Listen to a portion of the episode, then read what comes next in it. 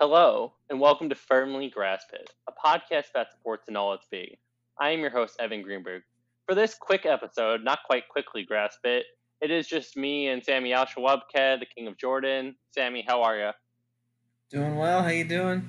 Doing well. So we're dropping this episode Monday night, right after you've hopefully listened to our Miami Dolphins draft grades. And if you have not listened to that yet, listen to that first. It's just a fun first episode. Or you can actually listen to this first. This might be a good disclaimer before you get into that.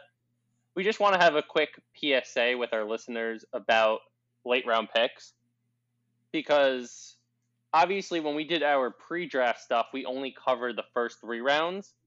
And then you'll hear us obviously when we're going through our teams. We're going to talk more about the better players in our early round picks compared to the fifth, sixth, seventh round guys. The only exceptions are guys that either we like a lot or we really don't like a lot in those later picks.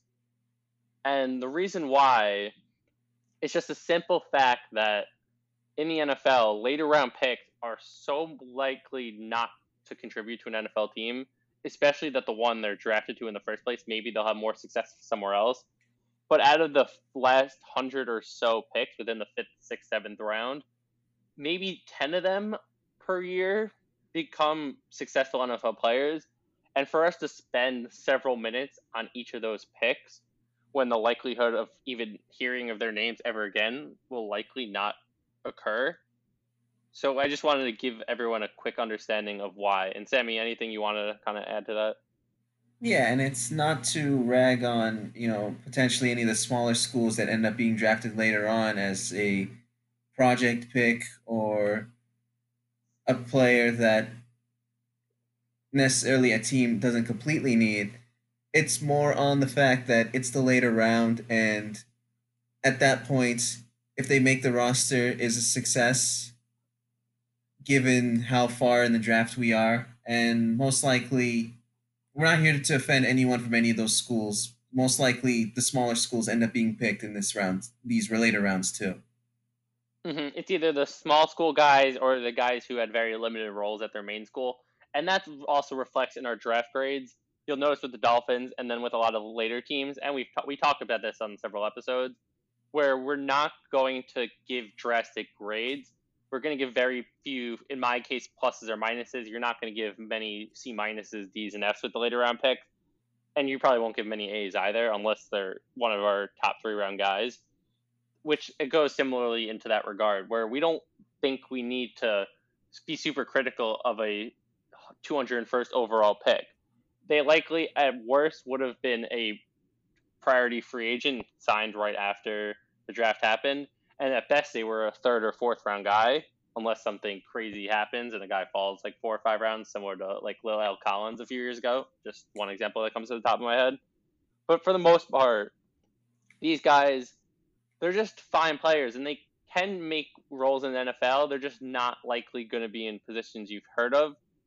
And certain, obviously, some of them will end up being. Some of them are in great fits where they're going to have time to play right away. And if they prove themselves, you might be hearing about them from a year or two. And that's okay. We don't expect to be right on all of our feelings. Some of my pluses may end up turning into busts. Some of my minuses end up might be successful players. This isn't a perfect scheme of how we go about things. This is just our educated guess as much as any other analyst educated guess. But we just didn't feel like people want to hear also 20 minutes of sixth and seventh round pick talk. I don't know. Would you agree with that, Sammy? No, especially when most of the time we're probably going to be saying they'll be lucky to make the roster in the first place. Which is, yeah, you're going to hear that a lot from us, unfortunately but we don't want you even if it's your team and you want to hear about your guys obviously that your team is drafted there's just the fact of the matter is after this draft if you heard you probably watched the draft if you're listening to our podcast and this will be maybe the second time you're hearing about those players unless you really follow your team read the daily blogs listen to your local radio. Those be the only opportunities where you'll really hear about certain players in those late round picks.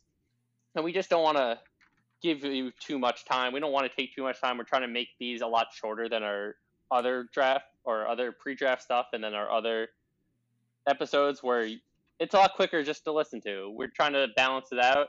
So I'd also just, if you're listening to this, feel free to tweet at us at graspit2020 or email us at graspit2020 at gmail.com and let us know which style you prefer, whether you like the hour plus episodes or you prefer the 30 to 35 minute episodes.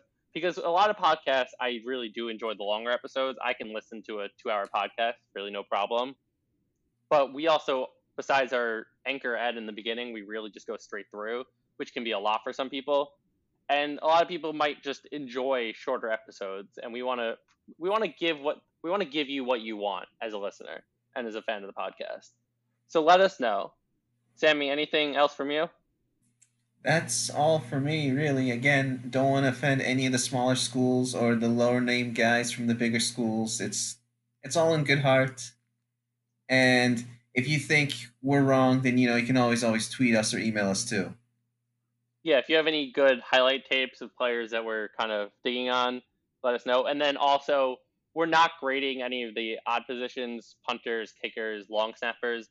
Similar, we just did no pre-draft stuff on them, considering they're not top three guys, and kickers are very unpredictable. We just quick aside on that. We just we're not going to go into them either. They're probably going to be within these fifth, sixth, seventh round pick. So just don't expect us to tell you why your seventh round punter is going to be a huge success in the NFL. Would be a good story though, but that's all I have for me.